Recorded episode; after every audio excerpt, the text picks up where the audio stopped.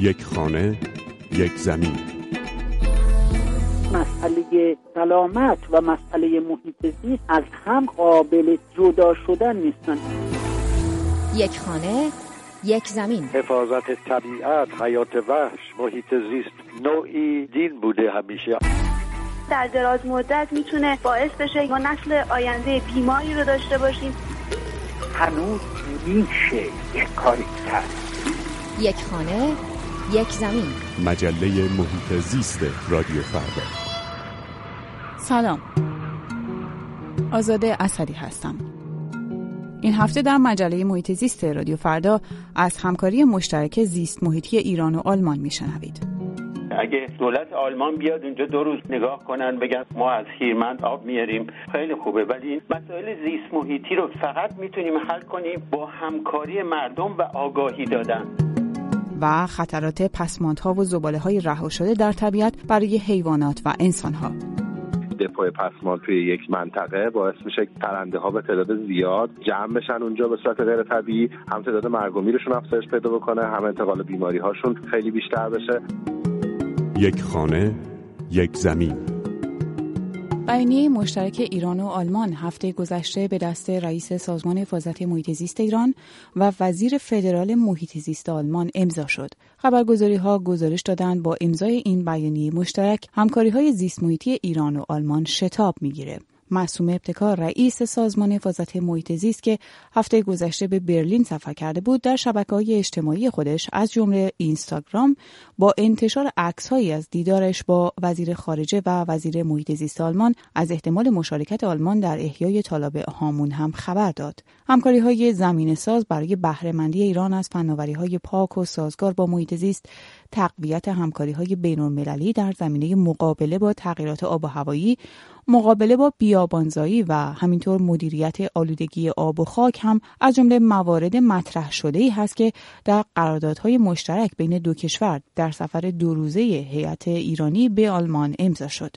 در ملاقات معصوم ابتکار با فرانک والتر شتاینمایر وزیر خارجه آلمان همینطور مسائل مرتبط با برطرف کردن موانع همکاری های زیست محیطی ایران مطرح شد.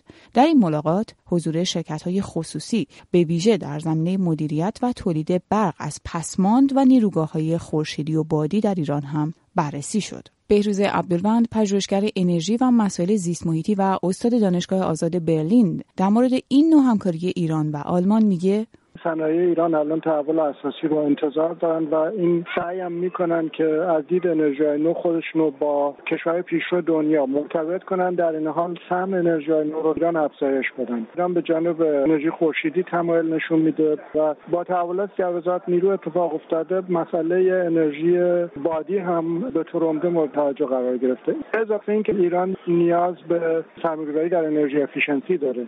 ما پرت انرژیمون خیلی بالاست و فکر می‌کنم که با باز شدن دروازه ایران به روی سرمایه جهانی و تجربه جهانی مسئله انرژی یکی از مسائل اساسی اقتصاد آینده ایرانه. همین که میلیون ها محل کار بهش وابسته است همین که سرمایه بره و در این حال تخصصی است. مؤسسات مثل نیرو که مرتبطن با برق و آب درک می‌کنن که باید یه تحول اساسی در این حوزه صورت بگیره. از دید محیط زیست هم گمان می‌کنم این تحولات با توجه به اینکه ایران کیوتو پروتکل امضا کرده. جزو برنامه های دولت خواهد بود که بتون بدون قید شرط حجم CO2 بیاره پایین و روی انرژی نو سرمایه گذاری کنه.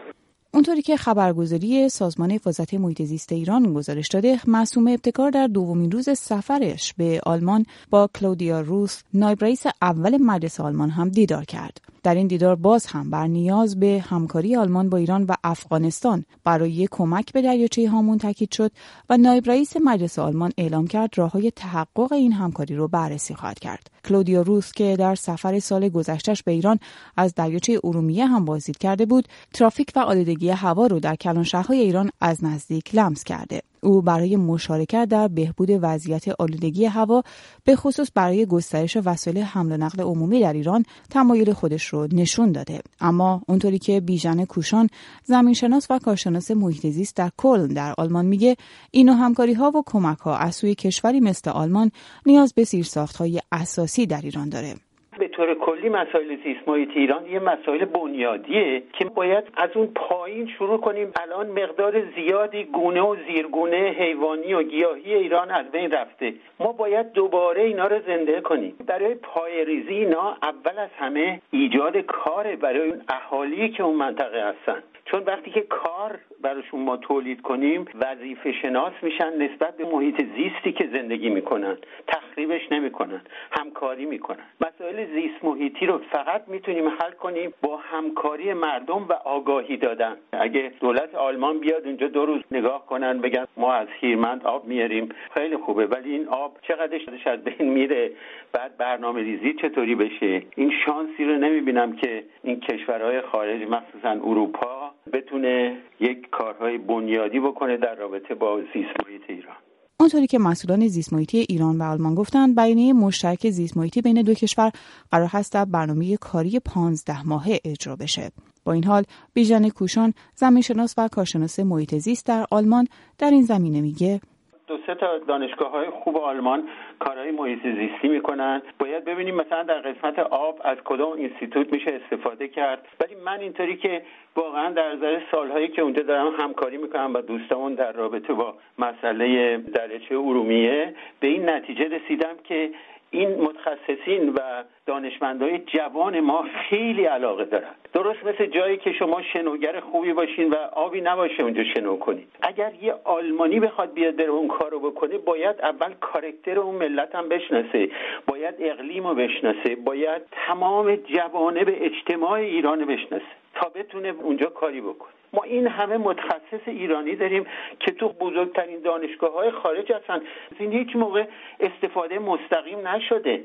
معصوم ابتکار که چهارشنبه گذشته برای امضای بیانیه مشترک همکاری های زیست محیطی دیدار با مقام ها و معرفی فرصت های همکاری با شرکت های صنعتی در زمینه محیط زیست به برلین سفر کرده بود جمعه به ایران بازگشت و اونطور که خودش در صفحه های مجازی و شبکه های اجتماعی خودش نوشته با دستی پر برگشت.